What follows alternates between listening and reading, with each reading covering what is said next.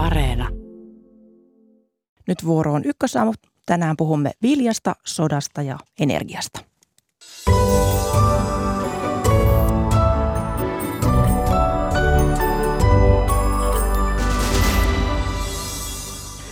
Ukraina valmistelee viljakuljetuksia Venäjän iskuista huolimatta. Päivitämme aluksi Ukrainan tilannetta. EU-maiden energiaministerit ovat koolla Brysselissä ja asialistalla on energiakriisi. Onko esimerkiksi vedystä kriisin taltuttajaksi? Siitä kuullaan puolelta. Britanniassa seurattiin illalla kahden pääministeriehdokkaan TV-tenttiä ja kuulemme arvion tentin vastaanotosta lähetyksen lopuksi. Minä olen Mira Stenström. Tervetuloa ajankohtaisten asioiden pariin.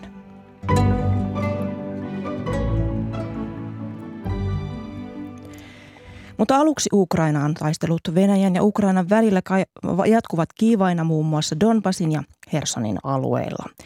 Ukraina kertoo suunnittelevansa vastahyökkäyksiä maanviljelyksen kannalta tärkeän Hersonin alueen takaisin valtaamiseksi. Ja meillä on Ukrainan pääkaupungissa Kiovessa tällä hetkellä toimittajamme Maxim Fedorov. Hyvää huomenta. Huomenta. Sanomalehti The Guardian kertoi aamulla, että Venäjä on tehnyt jälleen uuden ohjusiskun Odessaan varhain tänä aamuna. Mitä tuosta iskusta tällä hetkellä tiedetään?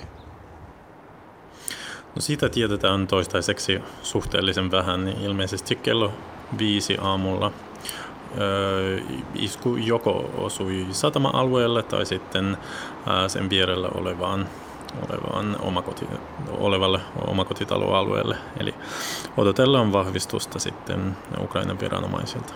Eli tiedot, tiedot, täs, niin, tiedot täsmentyvät.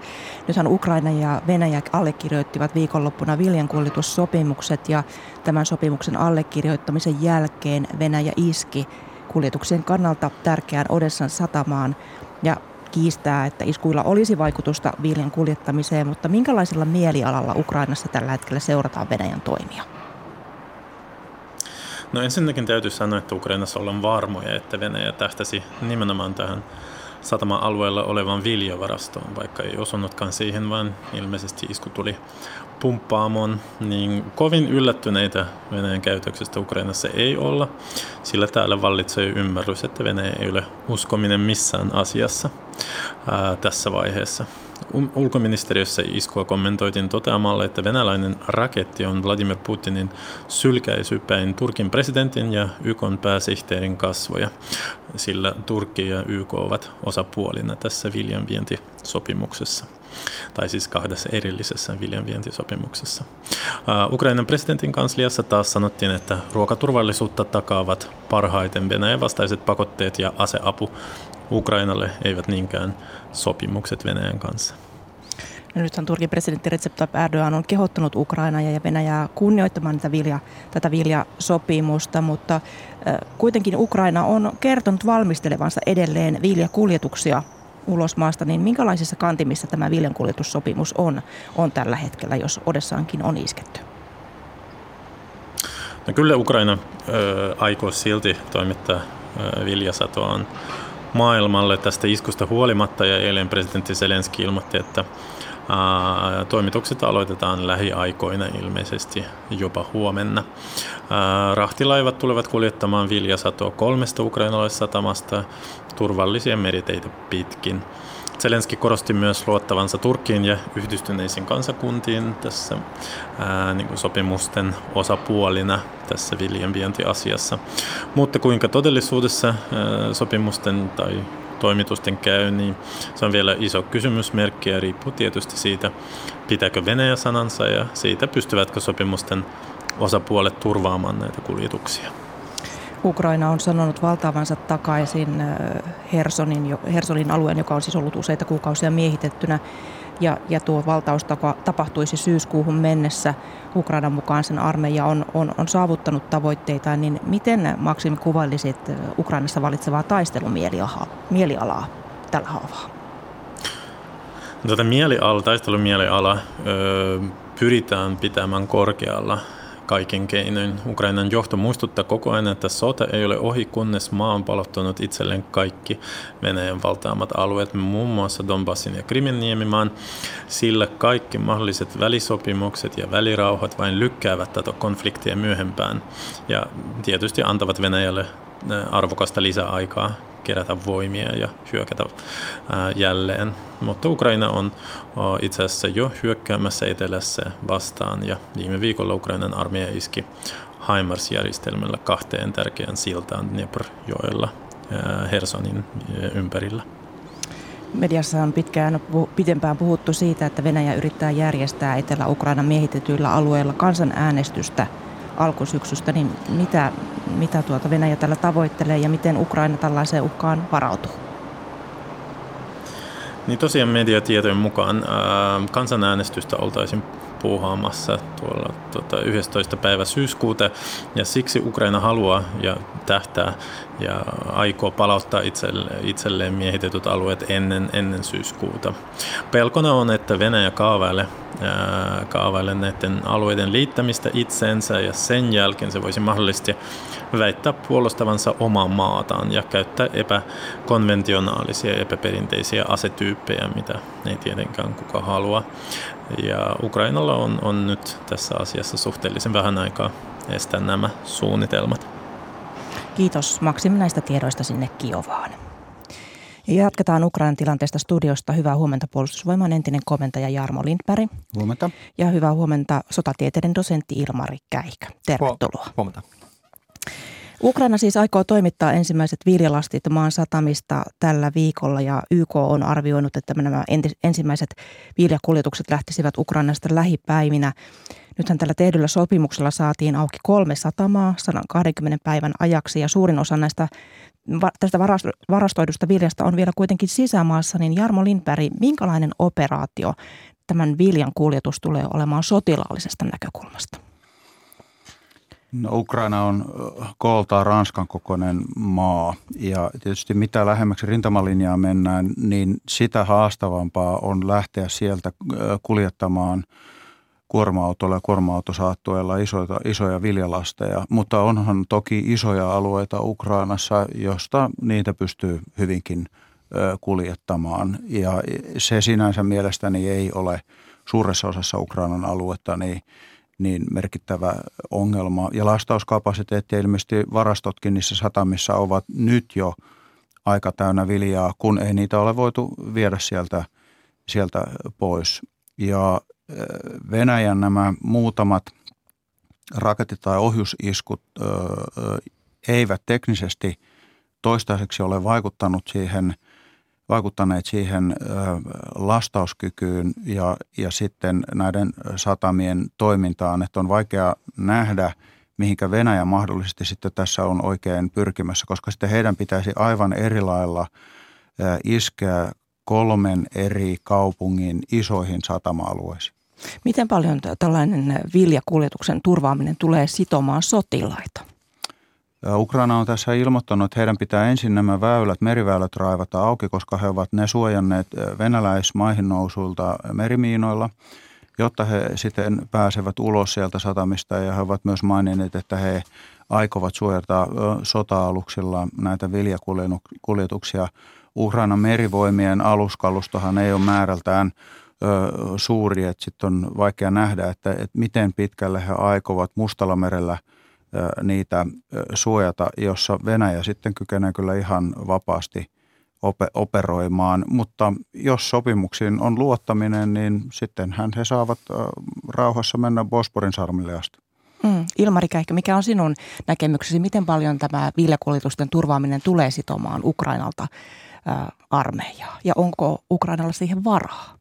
No todennäköisesti se sitoo laivastoa ja eihän Ukraina tällä hetkellä oma laivastoon hirveästi käytä yhtään mihinkään. Että kyllä tämä meriylivoima on, on valitettavasti Venäjällä ollut koko tämän sodan aikana. Mitä sitten siellä maakuljetuksessa, niin, niin kyllä niin kuin Jarmo sanoi, niin siellä on, on sitä viljaa satamissa jo tällä hetkellä. Ja ne on tietysti hyvä, hyvä ottaa ensin, ennen kuin sinne ruvetaan sitten muuta, muuta viljaa sitten tuomaan sinne satamiin. Mm. Nythän sopimus tosiaan tehtiin. Seuraavana päivänä Venäjä iski Odessan satama-alueelle ja nyt tosiaan Guardianin mukaan Venäjä olisi tänä aamuna tehnyt uuden ohjusiskun Odessaan ja niin kuin tuossa, tuossa tosiaan Maksim myös kertoi paikallisen median tiedoista.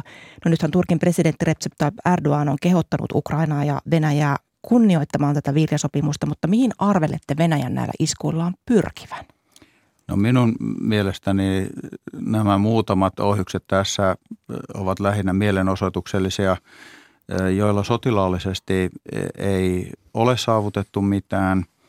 Ja jos niitä vielä lisää tulee näin epätarkasti, niin niillä sotilaallisesti ei saavuteta mitään. Poliittisesti niillä kyllä menetetään paljon. Härnätäänkö näillä iskuilla?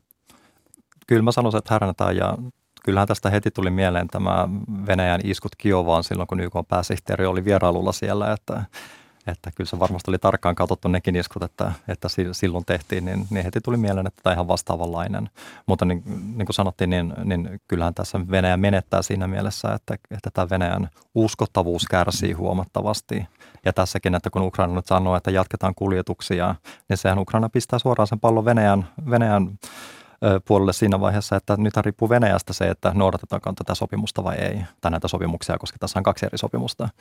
Et, et siinä mielessä niin Venäjähän nyt voi todellakin menettää sitä uskottavuuttaan enemmän, vielä enemmän, jos, jos se nyt ei, ei kunnioita näitä nyt, nyt sovittuja asioita. Nythän Eurooppa pyrkiytyy eroon venäläisestä energiasta ja fossiilisten polttoaineiden viennin arvellaan olevan Venäjän sotakassan suurin kasvattaja. Vielä kesäkuussa 51 prosenttia venäläisistä fossiilisista polttoaineista tuli EU-alueelle, niin miten tämä viennin väheneminen vaikuttaa Venäjän kestävy- siihen kestävyyteen rintamalla?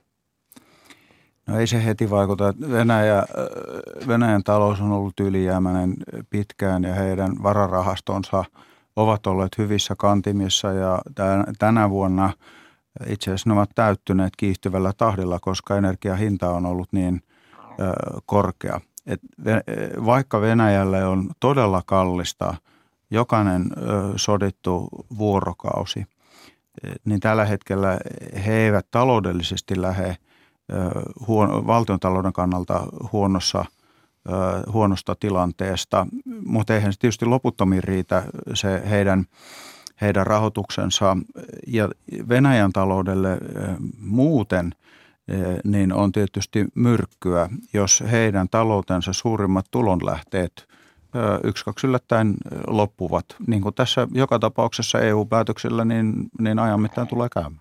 Mm. Nythän luottoluokitusyhtiöt äh, Fitch ja Scope laskivat hiljan Ukrainan luokitusta ja mediatietojen mukaan Ukraina on toistaiseksi juuri ja juuri maksukykyinen, niin miten tämä vaikuttaa Ukrainan kykyyn käydä sotaa? No kyllähän se vaikuttaa ja pelkästään se, että Ukraina tähän asti on pystynyt ilmeisesti kaikki palkanmaksut hoitamaan ja kyllähän se sotamoraali vaikuttaa siinä vaiheessa, jos se yhteiskunnan perusfunktio toimii. Ja tässä on hyvä pitää mielessä se, että sotahan käydään Ukrainan maaperällä eli ja Venäjä on siis keskittänyt iskoja myös Ukrainan teollisuuteen esimerkiksi ja, ja myös myös sitten ilmeisesti miinottanut maanviljelysmaalta ja näin päin pois. Eli, eli nämä taloudelliset kärsimykset on Ukrainalle huomattavasti kovemmat kuin miten, miten on Venäjälle, riippumatta siitä, että, että nyt, nyt Venäjää vastaan on massiivisia kauppapakotteita. Eli tällaisessa pitkässä aikatähtäimessä niin on hyvä muistaa, että Venäjällä oli jo ennen sotaa suurempi talous kuin Ukrainalla ja Venäjän talous on kärsinyt huomattavasti vähemmän sodasta kuin Ukrainan talous. Niin mikä mahtaa olla prioriteetti Ukrainalla, että onko prioriteetti, että sotilaille maksetaan ensimmäisenä palkat, että tavallaan se taistelun moraali säilyy? Niin, ja kyllähän siellä pitää myös miettiä sitä, että se yhteiskunta pyörii siellä taustalla, koska jos se yhteiskunta toimii, niin kyllähän se sitten vaikuttaa myös suoraan siihen rintamatilanteeseen. Jarmo Lindberg. Kyllä, tämä yhteiskunnan kokonaisuutena täytyy, täytyy tuota, pyöriä ja sotilaiden motivaatiohan siellä on kuitenkin niin sitä maata ja kansaa puolustaa ja, ja sehän nakertaisi sitä kautta motivaatiota, jos ei sitten näitä heille tärkeitä asioita valtiovalta osoittaisi tukevansa. Mm. No mennään sitten aseapuun, nimittäin Yhdysvallat kertoi viime viikolla lisäävänsä aseapua Ukrainalle 270 miljoonan dollarin edestä ja tähän apupakettiin kerrotaan kuuluvan näitä HIMARS-raketinheitijärjestelmiä ja miehittämättömiä Ghost-ilma-aluksia. ja nämä HIMARS rakettiheitijärjestelmät ovat olleet aikaisemminkin jo, jo otsikoissa, niin miten kohdennetulta teistä tämä länsimaiden aseapu Ukrainalle tällä hetkellä vaikuttaa? No kyllä Yhdysvallat varsinkin on saanut kohdennettua sitä aika hyvin ja tämä on yleisesti ottaen tämä avun koordinointi, niin se on parantunut huomattavasti tämän sodan aikana, että alussa tuntuu, että annetaan vähän sitä, mitä meillä on varastoissa ja sitten varsinkin tämän Ramsteinin kokouksen jälkeen, niin sitten on ollut enemmän sitä, että Ukraina sanoo, että mitä he haluaa ja sitten yhdessä mietitään sitten, sitten että mitä, mitä Ukrainalle sitten annetaan. Mutta kyllähän tässä tämä avun volyymi on ehkä se, mitä olisi, olisi vielä, vielä niin kuin mahdollista kasvattaa huomattavasti ja mitä Ukraina tietysti toivoo, että, että tämä volyymi kasvaisi. Nythän Yhdysvallat harkitsee hävittäjien lähettämistä Ukrainaan, niin äh, Jarmo Lindberg, onko tämä muu aseapu tavallaan laskenut kynnystä, että nyt niitä hävittäjiä laitettaisiin matkaan? No tässä on, en nyt sano lineaarinen kehitys, mutta tässä on kehityskulku siitä, että, että sodan alussa niin annettiin panssarintorjuntaohjuksia ja sitten tällaisia ilmatorjuntaohjuksia, kevyitä olkapääohjuksia ja sitten tässä oli semmoinen empimisvaihe lännen avussa, että, että voidaanko antaa raskaampaa kalustoa ja pidemmälle kantavaa kalustoa ja nekin päätökset on jo tehty. Ja, ja, ja tässä kehityskulussa sitten seuraava olisi se, että, että oltaisinko kuitenkin valmiita antamaan hävittäjäkoneita, koska NATO ei suostunut tähän lentokieltoalueen aktivointiin Ukrainan alueella. Se olisi johtanut sitten Naton ja Venäjän suoraan vastakkain asetteluun. Ilman muuta asia niin, että, että jos hävittäjäkoneita Yhdysvallat tai muut päättäisivät näitä länsimaisia hävittäjäkoneita Ukrainalle luovuttaa, niin se nostaisi tämän avun uudelle tasolle. Mm, ja miten se vaikuttaisi Ilmari Käihkö sodan kulkuun? No kyllä nyt kaikki materiaalituki, mikä Ukrainalle annetaan, niin, niin vaikuttaa positiivisesti Ukrainan kykyyn puolustaa, puolustaa omaa maataan. Ja kyllä se on ihan selkeää, että on ollut tämmöinen punainen linja tämän avun suhteen, että mitä Ukrainalle on, on ollut sallittavaa antaa. Ja kyllähän siis Venäjä omalla toiminnallaan, ei vähiten Butsan sotarikoksen takia, niin on siirtänyt sitä, sitä punaista, punaista linjaa sitten, että se mitä sodan alussa ei tullut kysymykseen, niin on tullut sitten myöhemmin kysymykseen.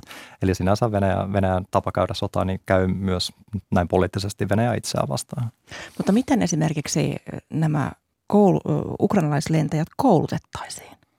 Minkälainen operaatio siinä on edessä, jos näitä hävittäjiä laitettaisiin? No meillä, on, meillä on tässä Suomessa kokemusta, että itse olin ilmavoimien lentokoulutuspäällikkönä valitsemassa öö, MIG-lentäjiä. Itsekin olen MIG-lentäjä lentänyt neuvostovalmisteisella MIG-koneella ja, ja sitten Draken-lentäjiä Yhdysvaltoihin koulutukseen, niin täytyy olla ensinnäkin aika hyvä englanninkielen taito. En ole varma, että onko Ukrainassa niin paljon – englanninkielen taitoisia ohjaajia, että voitaisiin lähettää Yhdysvaltoihin koulutukseen ja ja, ja meillä suomalaisilla se koulutus siten, että oltiin taistelukykyisiä Hornet-kalustolla, niin siihen meni ohjaajilla yli puoli vuotta.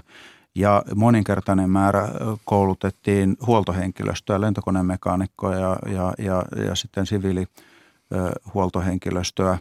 Eli siis se olisi joka tapauksessa niin useiden kuukauden, kuukausien – prosessi, eli tähän akuuttiin tilanteeseen länsimaisista hävittäjistä ukrainalaisten lentä, lentäminen niin ei kyllä ole apua. Ja tämä on hyvä pitää mielessä, että todellakin nyt kun on annettu tällaisia yksittäisiä asejärjestelmiä, niin osassa tämä koulutus on ollut vain viikon, kahden viikon mittainen, ehkä sitten kolme viikkoa päälle, että, että osataan myös pitää huolta näistä aseista. Mutta jo siis Britithän on tarjonnut Ukrainalle koulutusapua ihan pelkästään jalkaväkisotilaiden kouluttamiseen. He on sanonut, että he pystyvät neljässä kuukaudessa kouluttamaan 10 000 ukrainalaissotilasta. Eli nämä ei ole mitään niin spesialisteja, vaan ihan jalkaväkisotilaita. Eli tämä aikaperspektiivi on aika pitkä. Ja tämä vaatii kyllä meiltä tällaista kaukonäköisyyttä ja sanoisin, että ihan strategiaa, että mitä me halutaan Ukrainasta ja miten me pystytään tukemaan Ukrainaa, mm. että me päästään siihen pisteeseen, mitä, mihin me kaikilla täällä pyritään. Ja jääkö harjoittelu sitten, että se tapahtuu sitten siellä rintamalla käytännössä? Ei se niin voi olla. Ei, jos, jos harjoittelu tapahtuisi rintamalla, niin se on vähän sama kuin, että että lähetettäisiin sitten ne lentäjät menolipulla sinne matkaan ja katsotaan kuinka käy, että kyllä heidän itse pitää luottaa sen koulutuksen jälkeen, että heillä on myöskin se, se paluulippu ja heidät on riittävän hyvin koulutettu. Lisänä tässä on kyllä myöskin että se, että, että tällaiset hävittäjäjärjestelmät, niin koko sen teknisen järjestelmän pystyttäminen ja se huoltojärjestelmän pystyttäminen, niin niin ne on sen kaltaisia asioita, että, että ne ei ole ikään kuin mikään laastarilappu eikä mikään pika-apu, vaan ne on pikemminkin se, että mitenkä nähdään Ukrainan ilmavoimien tulevaisuuden kehittämistä. Jäämme seuraamaan. Paljon kiitoksia vierailusta puolustusvoimien entinen komentaja Jarmo Lindberg ja sotatieteiden dosentti Ilmari Käikkö Ruotsin maanpuolustuskorkeakoulusta. Paljon kiitoksia teille. Kiitos.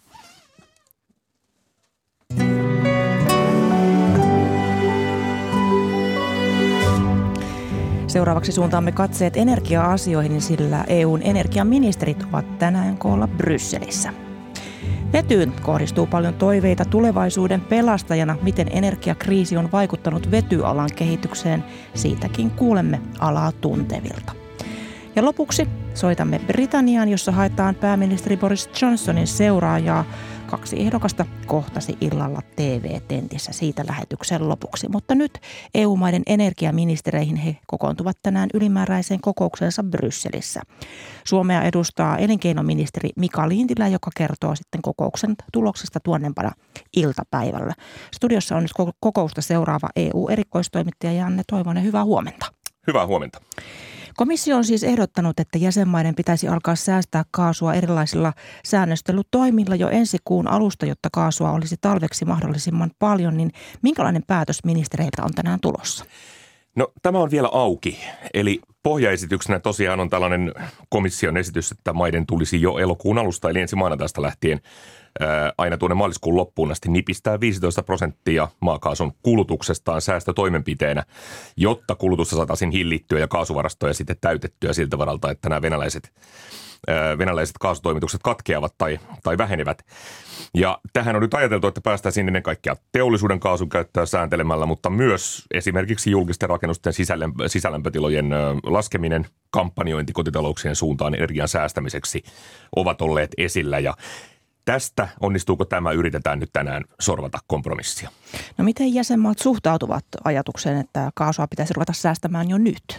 Hyvin kirjavasti. Se, mikä tässä närästää aika montaakin jäsenmaata, on se, että komissio saisi tässä oikeuden määritellä, milloin tilanne on niin hälyttävä, että jäsenmaat velvoitettaisiin vähentämään tuota kaasun kulutusta. Eli ajatus on, että ensin tämä, nämä säästötoimenpiteet pohjautuisivat vapaaehtoisuuteen ja mikäli tilanne todettaisiin, mikäli komissio toteaisi tilanteen kriittiseksi jossakin vaiheessa syksyä tai talvea, niin se voisi sitten velvoittaa jäsenmailta näitä 15 prosentin säästötoimia. Ja jäsenmaat tässä vetoavat omien tilanteensa erilaisuuteen. Esimerkiksi Portugali, Espanja tuovat hyvin vähän maakaasua Venäjältä. Niillä on myös paljon nestemäistä maakaasua käytössä. Sitten taas esimerkiksi Puola, joka on varautunut erittäin hyvin tähän mennessä. Niiden kaasuvarastot ovat jo lähes sataprosenttisesti täynnä tässä vaiheessa. Vetoavat siihen, että koska me olemme varautuneet niin hyvin, niin meidän ei pitäisi joutua tekemään ylimääräisiä toimia. Eli todennäköistä on, että jonkinlainen kompromissi tästä saadaan. Luultavasti se vesittyy, väljähtyy jonkun verran ja pohjautuu mitä todennäköisemmin jonkinlaiseen vapaaehtoisuuteen. Mm. Mutta onko tilanne nyt siis niin kriittinen, että tämä ylimääräinen energianeuvoston kokous tarvittiin koolle? No kyllä se on. Kuten nähdään, niin aloite kaasuasiassa on, on tukevasti Venäjällä. Eli sieltä säädetään, päätetään, minkä verran kaasua – EU-hun, EU-maihin, Eurooppaan tulee, mitä tahansa voi tapahtua. Ja nyt jos ajatellaan, että EU on enemmän ja vähemmän jäämässä kesälomille kuukaudeksi, elokuun EU-ssa perinteisesti kesäloma kuukausi, tietysti kriisitoiminnot pyörivät, niin, ää, niin nyt halutaan luoda ennen lomia jonkinlaiset yhteiset pelisäännöt, jotta EU olisi varautunut sitten syksyn varalta. Suomea kokouksessa edustaa elinkeinoministeri Mika Lintilä, niin minkälainen rooli Suomella energiamaana on, on tällä haavaa? No jos kaasua ajatellaan, niin, niin aika hyvä, koska tietysti kuten tiedetään, niin kaasuosuus Suomen energiakäytöstä on aika pieni. Ja Suomi on myös yhdessä Viron kanssa vuokrannut tällaisen nestemäisen, nestemäisen maakaasun LNG-terminaalin, kelluvan, kelluvan terminaalin eli laivan, jonka pitäisi täyttää ensi talven kaasun tarve yhdessä näiden maiden, maiden välillä. Eli sinänsä ei ole Suomella omaa huolta jonka vuoksi tilanne onkin se, että Suomi korostaa solidaarisuutta sitä, että yhteisiin toimiin pitäisi ryhtyä, jotta, jotta tätä Venäjän, Venäjän uhkaa vastaan oltaisiin yhtenäisiä. Ää, ja Suomi on myös valmis näihin komission ehdottamiin 15 prosentin kaasusäästöihin, mutta samalla on sitä mieltä, että jäsenmaiden omat varautumiset pitäisi ottaa huomioon. Eli tiivistettynä voisi sanoa, että Suomi on varmasti kokouksessa kompromissihakuinen. No odotukset fossiilisten polttoaineiden korvaajista, ne ovat kovat ja esimerkiksi vetyteknologia, josta sitten seuraavaksi tässä lähetyksessä puhutaan, niin se on kovassa nosteessa. Niin minkälainen rooli vedyllä on näissä EU-suunnitelmissa ylipäätään irtautua venäläisestä energiasta? Kyllä EU ilman muuta kääntää kaikki kivet tässä tilanteessa ja pyrkii nyt nopeuttamaan siirtymää pois fossiilisesta energiasta, pois venäläisestä energiasta. Mitä nopeammin sen parempi, ja tämä on tietysti myös jokaisen jäsenmaan intressi. Komissio hyväksyi toisessa viikolla miljardiluokan valtion tuet vetyhankkeelle, joissa on mukana myös suomalainen neste. Ja tällä pyritään nyt sitten saamaan näillä, muun muassa näillä kannustimilla 2020-luvun aikana vety energiantuotanto EU-ssa vauhtiin. Kiitos näistä tiedoista EU-erikoistoimittaja Janne Toivonen. Sinä seuraat tätä energiaministeriöiden kokousta, niin kuulemme siitä varmaan tarkemmin sitten päivällä. Paljon Jäädään kiitoksia katsomaan. vierailusta Kiitos. Ja jatketaan tästä edellä mainitusta vetytaloudesta. Siihen tosiaan paljon tulevaisuuden odotuksia kohdistuu. Hyvää huomenta ja tervetuloa johtava ilmastoasiantuntija Janne Peljo Elinkeinoelämän keskusliitosta. Huomenta, kiitoksia. Ja energiatehokkuuden professori Jero Ahola Lappeenrannan Lahden teknillisestä yliopistosta eli LUTista. Joo, Tervetuloa. Huomenta. Niin, tuossa kuultiin, Janne kertoi, EUn energiaministerit ovat tänään koolla Brysselissä. Siellä puhuttaa kaasuja. Eilen venäläinen kaasuyhtiö Gazprom ilmoitti leikkaamansa jälleen kerran kaasutoimituksia tässä Nord Stream yksi kaasuputkessa. Ja tosiaan huomisesta keskiviikosta lähtien putkistossa kulkee kaasua noin viidennessen kapasiteetista, niin Minkälaisia ajatuksia teillä on herännyt, kun olette seuranneet tätä energiakriisiä kevään ja kesän mittaan? Janne Peljo. Joo, kyllähän tämä on kaiken kaikkiaan Euroopalle hyvin haastava tilanne. Euroopan ää, energiapolitiikassa kaasulla on ollut tosi merkittävä rooli ja nyt tavallaan kun siitä täytyy kaikin voimin pyristellä eroon ja, ja löytää muita korvaavia vaihtoehtoja, niin Eurooppa on hyvin haastavan tehtävän edessä. Ähm, saman aikaan Suomi on, on osaltaan tehnyt pitkäjänteisesti työtä oman energiajärjestelmänsä hajauttamiseksi ja tässä nähdään, että, että se ää, työ kantaa nyt tietynlaista hedelmää tämmöisenä kriisin kestävyytenä tässä, tässä tilanteessa. että siltä osin Suomen tilanne ei ole ehkä ihan niin haastava kuin, kuin se on keskisessä Euroopassa, mutta samaan aikaan ollaan Euroopan kanssa samassa veneessä, joten, joten kyllä seuraavasta talvesta tulee myös Suomelle haastavaa. Jero Ahola. Joo, eli ja tähän kaasun käyttöön vielä sen verran ehkä, että kyllähän se tietysti aika, nyt varmaan niin kuin energiasäästö, energiatehokkuus on ne kaksi keinoa, millä reagoidaan, koska niin kuin uudet teknologiat kuitenkin niin se on kymmeniä vuosia, että se on täydessä mittakaavassa. Ja talous tietysti kysyntää ohjaa, mutta tietysti jos katsoo sitä Saksan puolta esimerkiksi, niin ei anneta sen hinnan mennä teollisuudelle tai kuluttajille, niin eihän se vaikuta silloin kysyntään, että se on niin kuin aika iso ongelma. No tätä vetyä, niin sitä tehdään muun muassa maakaasusta. Niin uhkaako tämä kaasukriisi vedyn tuotantoa Saksassa, kun tämä energiatoimija Fortumin tytäryhtiö Uniperhan on mukana myös tämmöisissä vety, vetyhankkeissa?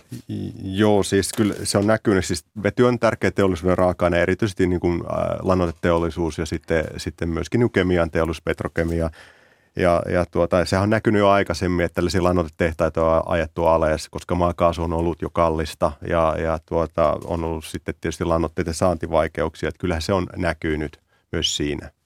Ja näkyykö vielä kahta kauheammin? Ja varmasti näkyy ja sinänsä mielenkiintoinen niin kuin, tilannehan on se, että monessa paikkaa vihreä vety, eli tämä sähköllä tuotettu on nyt sitten paljon halvempaa kuin se maakaasulla tuotettu, jos sitä vaan niin kuin olisi jos ja tässä, olisi. Ja tässä nimenomaan se pitkä aikaväli on, on nyt ehkä merkityksellisesti muuttunut. Et, et siinä, missä nähtiin päästöttömän vihreän vedyn tu, niin kuin tulevan tulevaisuudessa joskus 20-30-luvulla, niin näitä hankkeita, projekteja ja suunnitelmia on tuotu merkittävästi eteenpäin tai, tai lähemmäs nykyhetkeä. Eli voidaan sanoa, että, että erityisesti tässä sektorissa tämä käsillä oleva kriisi on nimenomaan vauhdittanut tätä vihreää siirtymää ja todella laittanut rakettimoottorit päälle vihreän vedyn tuotantohankkeelle. Eli tämmöiset vetyprojektit ovat menneet harppauksella eteenpäin. Joo, sitä, sitä nähdään tällä hetkellä, että kaikki toimijat periaatteessa pyrkii äh, kaikin mahdollisin keinoin nopeuttamaan omia hankkeitaan, äh, saamaan niitä nopeammin äh, lupaprosesseista ja suunnitteluprosesseista läpi ja mahdollisimman nopeasti toimintaan. Ja samaan aikaan myös näiden hankkeiden koko luokkaa on kasvatettu. Et periaatteessa nähdään, että investointipäätöksiä on tehty etukäteispainotteisesti ja investointisuunnitelmia valmistellaan nopeammilla aikajänteellä kuin ehkä, ehkä aikaisemmin oli, oli nähtävissä. Niin teillä Jero Ahola, teillä LUT-yliopistossa niin tätä, tätä vetyä tutkitaan monelta kantilta, niin miten kova paine sillä tutkimuskentällä on, on edistää näitä vetyprojekteja? Joo, sillä tavalla, että, että, kyllä, että se, niin kuin se näkyy, tämä on alkanut konkretisoitua, että näitä hankkeita tulee ja tietysti mekin niin kuin, ja hyvin paljon niiden kannattavuuksia ja, ja eh, on tehty tutkimuksia, että mikä olisi kannattavaa ja mitä se tarkoittaisi, mitkä esimerkiksi Suomella olisi mahdollisuudet ja mitä pitäisi tehdä. Sitten teknologiapuolella puolella tietenkin tämä, että miten tämä voidaan niin kuin nopeasti skaalata ne elektrolyysit, millä tätä vetyä nyt sitten valmistetaan sähkön avulla vedystä ja millä ne saadaan halvemmaksi. Eli, eli, eli kyllä se niin kuin tarvetta tällaiselle tutkimukselle ja kysyntää on tuonut. Ja sitten toinen iso puoli on se oikeasti huoli, että jos me meinataan tästä iso teollisuus saada vaikka se teknologiasta ja myöskin niin kuin näiden tuotteen niin kuin vedyn valmistamisesta, niin mistä me kaivetaan ne osaajat ja e, niitä ei todennäköisesti Suomesta ole, että ne pitäisi sitten kouluttaa ja, ja tota, Suomeen ja tehdä niin kuin eräältä tavalla, Suomesta pitää tehdä houkutteleva ympäristö sekä teollisuudelle tulla ja se vaatii niin kuin sen halvan sähkön lisäksi ja sen rakentamisen mahdollisuuden lisäksi niitä osaajia. Niin kuin tässä pyrkiydytään, Eurooppa pyrkiytyy sitä Venäjän energiasta eroon, niin kuinka paljon tätä vetytaloutta itse asiassa on mahdollista tällä hetkellä vielä jouduttaa enemmän? Sanoit tuossa aikaisemmin Jero Aholla, että ei se taida ihan hetkessä kuitenkaan käydä. Ei se hetkessä käy, ja, tästä aikaisemmin tietysti Jannen kanssa keskusteltiin, että esim. energiahankkeesta yleensä jos siirtymä energialähteestä toiseen on vienyt no ehkä noin 40 vuotta. Ja nyt puhutaan tässä niin kuin vuoden aikataulusta. Ja sitten on teknologia ja kysymys, että teknologia pitää skaalata. Ja samalla tavalla kuin sähköakut tai aurinkopaneelit, niin tämä vetyteknologiat pitää skaalata. Eli tarvitaan ne tehtaat, mitkä tekee ne tuotteet. Janne paljon. Mutta joo, et toisaalta me nähdään rohkaisevia esimerkkejä näistä muista teknologioista, että me ollaan nähty kuinka nopeasti muutos ja investoinnit on lähtenyt liikkeelle vaikkapa nyt tuulivoimassa tai, tai aurinkopaneeleissa tai akuissa, että, et kun teknologiat kehittyy, niin sitten se mittakaava lähtee kasvamaan ja sitten saadaan, saavutetaan niitä skaalaituja, jotka tekee näistä tuotteista halvempia ja sitä kautta taas niin kuin edestään, e, tai edistää niiden, niiden soveltamista. Et nähdään, että vedyssä on tällä hetkellä ehkä se vaihe käsillä, missä nimenomaan jaetaan niitä tulevaisuuden markkinaosuuksia ja missä nimenomaan ollaan sen skaalautumisvaiheen kynnyksellä. Et, et siitä ei missään nimessä ole meille avuksi vielä seuraavalle tai, tai sitä seuraavalle talvelle, mutta kun puhutaan vaikkapa EU-horisontissa 2030 ää, vuos, niin kuin vuosiluvusta, niin siihen mennessä vedyllä mm. tulee todennäköisesti olemaan jo huomattava rooli eurooppalaisessa energiajärjestelmässä. Ja tässähän EUkin on asettanut kevään mittaan tavoitteita siitä, että, että miten vedyn käyttöä Euroopassa pyrittäisiin vahvistamaan vuoteen 2030 mennessä. Ja Suomi on erittäin hyvin asemoitunut tarttumaan nimenomaan näihin mahdollisuuksiin. No Suomi tosiaan tähän vetykehityksen kärkimaaksi tähyää. Ja sinä Janne Peljo kirjoitit Suomen kuvallisessa parissa viikkoa sitten, että Suomen kannattaisi pyrkiä vedyn kärkimaaksi samalla Samalla tavoin kuin aikoinaan 90-luvulla nousimme telekommunikaation suunnannäyttäjäksi ja ison IT-klusterin kotimaaksi, niin piileekö vedyssä tavallaan tällainen avain johonkin Nokian kaltaiseen suuryritykseen? Ei välttämättä yhteen yritykseen, vaan useampaan. Eli periaatteessa, jos me halutaan globaalisti ja Euroopassa ja Suomessa päästä fossiilisista polttoaineista eroon, niin meidän pitää merkittävässä määrin pystyä niitä korvaamaan jollain. Ja, ja vety tarjoaa mahdollisuuden fossiilisten raaka-aineiden korvaamiseen, erityisesti siellä, missä sähköstyminen tai, tai sitten toisaalta bioraaka-aineet tai bioresurssit ei, ei ole kilpailukykyisiä. Puhutaan sovellutuksista, kuten lentoliikenne, laivaliikenne, raskasliikenne ja toisaalta sitten teräksen tai sementin valmistuksessa tarvittava tai, tai tehtävä tehtävät prosessit. Ja ää, Suomella on tässä erinomaisen hyvät lähtökohdat nimenomaan tarttua tähän vetytalouden, koska siinä keskeinen tuotannon tekijä on kuitenkin se puhdas päästötön sähkö. Ja Suomessa on erinomaiset ää, olosuhteet sen ää, tuotannon kasvattamiseksi.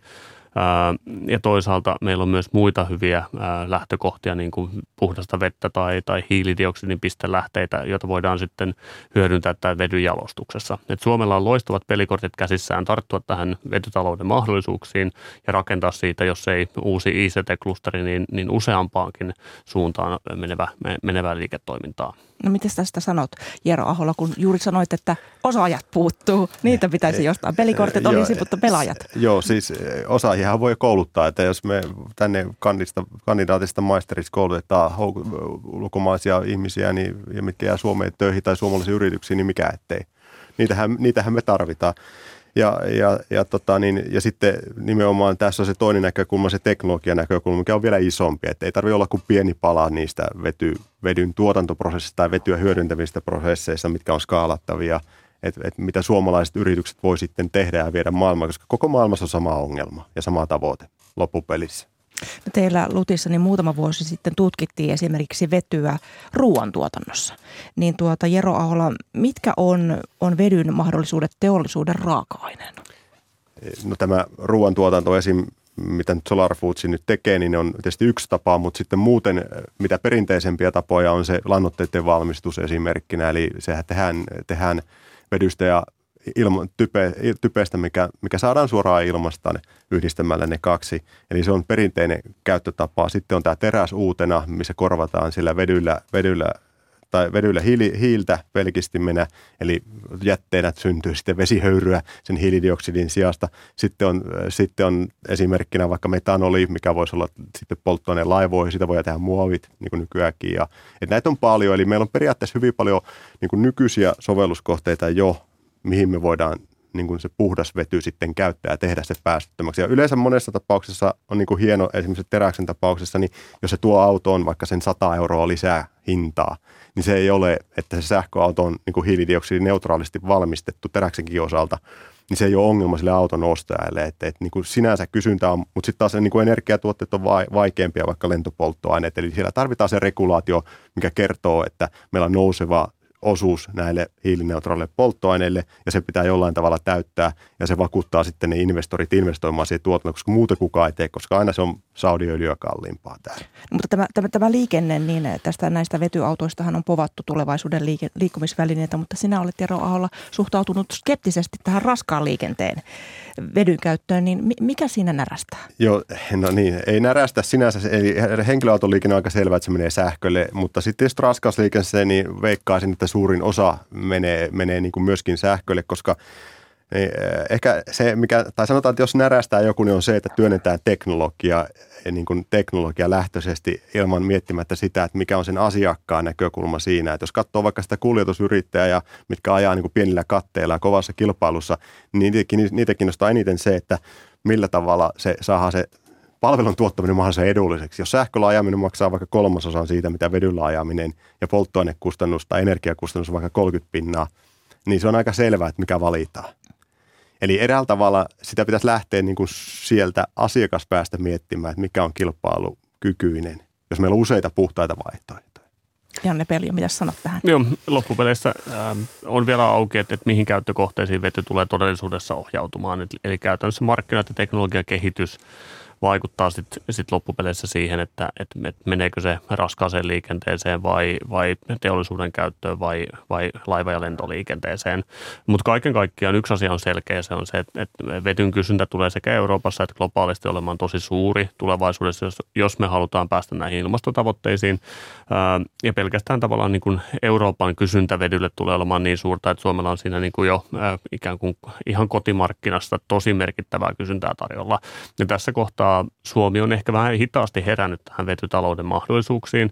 Me ollaan keskeisiä kilpailijamaita ehkä jonkin verran jäljessä tässä kehityksessä. Ja nyt nimenomaan tarvittaisiin semmoinen vetystrategia, joka käytännössä kertoisi teollisuudelle, kansainvälisille sijoittajille, yrityksille, tutkijoille ja osaajille, että Suomesta halutaan rakentaa vetytalouden kärkimaan tulemme tarttumaan tähän. Meillä on siellä loistavat edellytykset ja olosuhteet ää, ja että Suomi on avoin, avoinna vetybisnekselle. Ja semmoinen strategia Suomelta tällä hetkellä puuttuu, vaikka monella kilpailijamaalla sellainen jo on. Ja sitä me ollaan teollisuuden piirissä nyt, nyt voimakkaasti peräänkuulutettu valtiohallinnolta, että tähän pitää nyt, nyt voimakkaasti tarttua, jotta me ei jäädä sitten sivuraiteelle tässä vetytalouden kehityksessä. Mutta vety linkittyy Suomessa osaksi kansallista energia- ja ilmastostrategiaa, niin miksi se ei riitä? Miksi tarvitaan erillinen vetystrategia? No, käytännössä ähm, se ilmasto- ja energiastrategian vetyosio on, on osaltaan ansiokas, mutta hyvin suppea. Siinä on hyvin maltilliset tavoitteet. Käytännössä ne tavoitteet tulee toteutumaan jo nykyisellään putkessa olevin, olevin suunnitelmin. Suomen pitäisi tässä tar- tähdätä huomattavasti korkeammalle, kurottaa oikeasti merkittäviin tavoitteisiin, jotta me päästäisiin rakentamaan tästä teollista pohjaa. Eli käytännössä vaikkapa pyrittäisiin hakemaan 10 prosentin markkinaosuus Suomelle EUn vihreän vedyn käytöstä vuoteen 2030 mennessä, tarkoittaa Suomen 15-20 miljardia euroa investointeja. Tämä on se koko luokka, mistä meidän pitäisi puhua sekä kotimaassa että ennen kaikkea ulkomaisille sijoittajille. Niin tosiaan se, että tehdään Suomesta hiilineutraali on aika mieto. Että se on sisäänpäin kääntynyt lähtökohtaisesti. Me pitäisi miettiä, että mikä on mahdollista ja mitä voitaisiin saavuttaa, miten sinne mennään. Tarvitaan selkeät niin raamit. Sitä ja, ja, ja globaali mm. näkökulma. Mm. No tässähän äh, valtioneuvosto tiedotti kesäkuun lopulla, että Suomen vetytaloutta edistetään perustamalla kansallinen vetyverkko. Elinkeinoministeri Mika Lintilän mukaan hallitus haluaa vielä tällä vaalikaudella edistää vedyn siirtoon ja jakeluun tarvittavia investointeja. Niin Janne Pelio, mikä merkitys on siirtoverkolla? Tämä on tosi tärkeä merkittävä avaus ja on, tästä on hallitusta syytä kiittää, että nimenomaan infrastruktuuri on yksi keskeinen osa sitä vetytalouden rakentumista, että miten se vety saadaan tuotantolaitoksista jalostuslaitoksiin siirrettyä, niin se vaatii omanlaisensa infrastruktuurin ja, ja siinä nimenomaan on hienoa, että Suomi on tässä nyt niin kuin aloitteellinen ja, ja pyrkii lähtemään varmistamaan sen, että infrastruktuuri rakentuu sinne, missä sitä tarvitaan. Ja, ja toinen näkökulma tietysti siinä on, että jos meillä on se edullinen vety, on, edullista vety on saatavilla silloin, kun on edullista sähköä, eli silloin, kun tuulee vaikkapa, ja sitten taas teollisuus ajaa tasaista vauhtia, kun se tarvitsee tasaista vetyä, niin me tarvitaan joku elementti siihen myös, mikä tasapainottaa kulutusta ja tuotantoa. Eli verkko toimii, siirtoverkko myös siinä roolissa. No tähän vetyyn, kun vedystä puhutaan, niin yksi kritiikki, mikä siihen, siihen tuota, kohdistuu, niin on, on tämä, että vedyn valmistus vie kuitenkin energiaa. Sen, sen vihreä, esimerkiksi vihreän vedyn, vedyn valmistus vie paljon sähköä, niin minkälainen ongelma se on, Jaro Ahola? E, joo, eli karkeasti ajateltuna noin niin, niin kuin 30 prosenttia siitä sähköstä muuttuu niin kuin muuttuu lämpöenergiaksi. Sitä voidaan niin kuin alus käyttää kaukolämmössä, se on yksi näissä ensimmäisissä laitoksissa, mutta sitten jos kaalataan paljon, niin sitä käyttöä ei enää sitten ole. Ja se oikeasti ongelma on tietysti, tästä on paljonkin keskusteltu, että EU-energiatehokkuusdirektiivissä itse on energiatehokkuusprofessori. Mun mielestä niin kuin siinä tehdään niin kuin siirtymä hirveän vaikeaksi siinä kohtaa, jos käydään määrittämään, että miten paljon saa käyttää energiaa. Energiaa pitää käyttää vähemmän, koska lopulta kysymys on siitä, että minkälainen ympäristövaikutus me aiheutetaan. Eli jos me tehdään se sähkö päästöttömästi, niin onko se nyt niin suuri ongelma, vaikka sitä käyttää enemmän. Ja sitten kysymys on tietysti toinen, että paljon se aiheuttaa lisää kaivamista sitten mineraaleja ja tällaista, mutta mun mielestä niin kuin pitäisi olla selkeä tavoite ja kriteeri. Eli esimerkiksi se, että lopetetaan niin kuin uusien päästöjen tuottaminen ja aletaan imemään hiilidioksidia ilmasta, eikä sitä, että paljon me saadaan käyttää energiaa. Että se on vähän niin kuin, me ammutaan itsemme jalkaa siinä kohtaa. Ja siitä puuttuu se näkökulma, että entäs me tehdään vienituotteita. Just näin. Ja tavallaan eh, erityisesti tässä olennaista on just se, että miten Suomi pystyy auttamaan muita maita eh, ympäri maailmaa vähentämään omia päästöjä. Et, et Suomen osuus globaalista päästöstä on kuitenkin aika maltillinen, mutta jos me pystytään kehittämään niitä tuotteita ja ratkaisuja, joilla me pystytään rakentamaan Suomelle tämmöistä positiivista hiilikädenjälkeä, eli toisin sanoen auttamaan muita vähentämään päästöjä tehokkaammin ja nopeammin, niin sitä kautta me pystytään saamaan suurempia vaikutuksia aikaiseksi kaiken kaikkiaan. Tuohon energiankäyttöön vielä, niin, niin käytännössä vety talouden kehitys tulee määrittämään sen, että kuinka paljon Suomessa sähköä tulevaisuudessa tarvitaan. Jotkut arviot kertovat, että periaatteessa Suomen sähkön kulutus voi, voi jopa kolminkertaistaa vuoteen 2050 mennessä nimenomaan tämän vetytalouden kasvun vauhdittamana. Mutta samaan aikaan se tarkoittaa sitä, että me pystytään silloin tekemään puhtaasti sähköä ja sitten korvaamaan sille niitä fossiilisia polttoaineita, joten ilmaston kannalta se on loppupeleissä ja kaiken kaikkiaan se lopullinen vaikutus on positiivinen. Ja tämä on se juuri, mihin meidän pitäisi aktiivisesti lähteä pyrkimään. Se tarkoittaa sitä, että Suomen pitää käyttää hyödykseen nämä meidän erinomaiset tuulivoimaolosuhteet olosuhteet, joita muualla Euroopassa ei ole. Ja tämä on Suomelle yksi keskeinen kilpailuvaltti. Mutta tarkoitatko, että kun sanot, että vety, vety määrittää sitä sähkön tuotantoa tulevaisuudessa, että meillä menee myös enemmän sähköä tulevaisuudessa? Kyllä. Ja tässä nähdään se, että Suomen energiapaletista fossiiliset polttoaineet vähitellen ajautuu ulos ja ne korvautuu sitten puhtaalla sähköllä. Et periaatteessa sähköistymisen energiatehokkuus ajaa meitä siihen suuntaan, että se kokonaisenergiatarve itse asiassa laskee sähköstymisen edetessä, mutta ää, jos ja kun me tartutaan tähän vetytalouden mahdollisuuksiin, niin sitten se tarkoittaa myös sitä, että mahdollisesti meidän sähkönkulutus ja kokonaisenergian käyttö jopa, jopa sitten kääntyy voimakkaaseen kasvuun. Tässä riittää tutkittavaa varmasti vielä mennä tuleville vuosikymmenille. Paljon kiitoksia vierailusta Ykkösaamussa Elinkeinoelämän keskusliiton johtava ilmastoasiantuntija Janne Peljo ja LUT-yliopistossa energiatehokkuuden professori Jero Ahola. Paljon kiitoksia teille. Kiitos. Kiitos.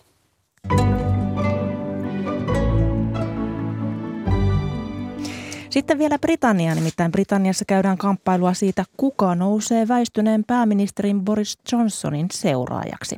Illalla britit katsoivat kahden kärkiehdokkaan TV-väittelyä. Lauteilla olivat ulkoministeri Liz Truss ja entinen valtiovarainministeri Rishi Sunak.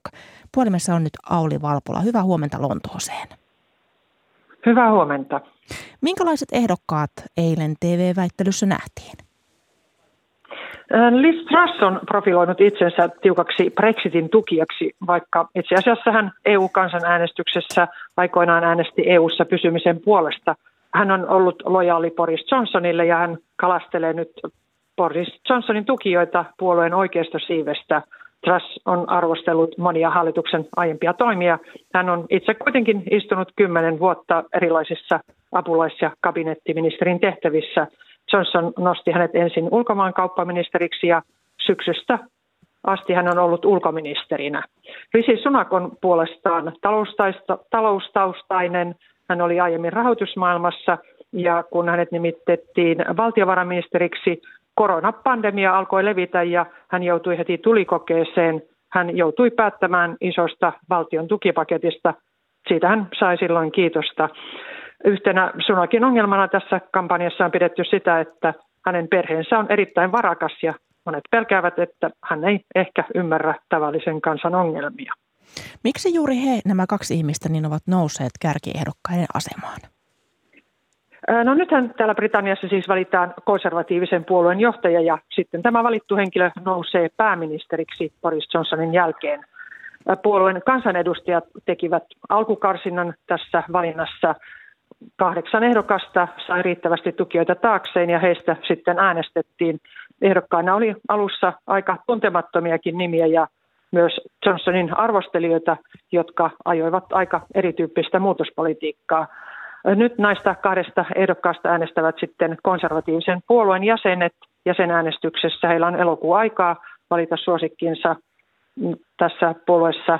Jäsenmäärää ei tarkkaan tiedetä, arvio on, että se on noin 160 000, 200 000, eli nyt pääministeristä on päättämässä alle puoli prosenttia Britannian äänestäjistä. No illalla tosiaan he kohtasivat TV-väittelyssä, niin minkälaisia jakolinjoja tai eroja illan TV-tentti näistä kärkiehdokkaista paljasti? No kaikkein tärkeimmäksi tässä kampanjassa ja eilen illallakin on, ovat nousseet talous- ja verokysymykset. Liz Truss on luvannut aloittaa verojen alentamisen heti ensimmäisenä päivänä. Hän haluaa perua huhtikuussa voimaan tulleen sosiaalivakuutusmaksun korotuksen ja esimerkiksi pudottaa polttoaineiden hinnoista uusiutuvaa energiaa edistävät maksut. Ja hänen mukaansa nämä verohelpotukset virkistäisivät taloutta. Hänestä mikään ongelma ei ole se, että valtion velan maksua lykättäisiin. Rishi Sunakon puolestaan tiukemmalla talouslinjalla hän arvosteli eilenkin ankarasti Trassia hänen veroalennuksiaan, jotka Sunakin mielestä kasvattaisivat vain valtion velkaa ja lisäisivät inflaatiota, mahdollisesti nostaisivat paljon korkoja. Sunak aikoo itse ensin keskittyä inflaation saamiseen kuriin ja hän laskisi tuloveroa aikaisintaan yli vuoden päästä, kun inflaatio on sitten pienempi. Mitä mielipidemittaukset sanovat kärkiehdokkaiden suosiosta? No konservatiivien jäsenten keskuudessa Liz Truss on ollut Rishi Sunakia suositumpi muutama päivä sitten Ju Gavin tekemässä kyselyssä. Truss sai lähes kahden kolmanneksen tuen taakseen ja Sunakille jäi reilu kolmannes konservatiivien äm, jäsenistä. Konservatiivikansanedustajathan näissä äänestyksissä äänestivät Sunakin suosituimmaksi. Eli tässä on pieniä eroja ollut tässä suosiossa. Ja uuden pääministerin nimen pitäisi olla tiedossa syyskuun alkupuolella. Kiitos paljon näistä tiedoista Lontoossa ja oli Valpolo. Me jäämme jännittämään lopputulosta. Ja kanssani tätä lähetystä ovat valmistelleet tälle aamulle Satu Heikkilä, Tuottajana on ollut Hanna Juuti ja äänitarkkailijana Tuomas Vauhkonen. Kuuluttaja Joni Timonen, hyvää huomenta. huomenta. Muistojen Boulevardi koittaa heti kello yhdeksän äh, uutisten jälkeen, mutta mitä muuta kannattaa kanavalta kuunnella? Kannattaa kuunnella se Muistojen Boulevardikin tarkkaan. Ja sitten Kyllä. vaikka kello 11 arkea mullistaneet keksinnöt, nyt on päästy jo vähän modernimpaan keksintöön, nimittäin nyhtökauraan. Mikä on ollut sen tarina ja menestys ja matka. Sen nimikin mm. on herättänyt muuten suuria tunteita selviä tässä, niin. tässä jaksossa. Sitten Aikansa tied... innovaatio. On, Hyvä. on sekin. Ja siinä mm. kaksi nuorta naista sen ovat keksineet, Kyllä. suomalaiset nyhtökauran keksijät. Ja sitten Tiedeykkösessä puhetta on tänään meistä ihmisistä yleisesti, eli homo sapiensista, joka on usean lajin risteymä, hybridi. Ja myös sitten suomalaiset puhu, puhuttavat vähän tarkemmin, kun puhutaan tästä itä- ja länsisuomalaisten jaosta, että mistä se kumpuaa geneettisesti, että, että se ei ole mennyt ihan niin kuin ennen ajateltiin tämä Pähkinäsaaren rauhan raja, vaan nämä DNA-tutkimukset ovat sitten paljastaneet, miten sinne Länsi-Suomeen on tullut väestöä muualta ja sitten keräilijät ovat jääneet sinne Itä-Suomeen. Vieraana on silloin oikeusgenetiikan dosentti Jukka Palo, eli paljon tietoa tulossa meidän alkuperästämme noin laajemmin ja tarkemmin täällä Suomessa. Mm, sitä onkin mielenkiintoista kuudella näin itäsuomalaisena. No joo. Sieltä kotoisin olevana. Vähän Kyllä. samaa vikaa, tai ei nyt sanota niin, mutta joo. Hyvä asia se on. Joo. Kuulutte Joni Timmonen, paljon kiitoksia tästä. Minä olen Mira Stenström ja toivotan sinulle hyvää päivän jatkoa.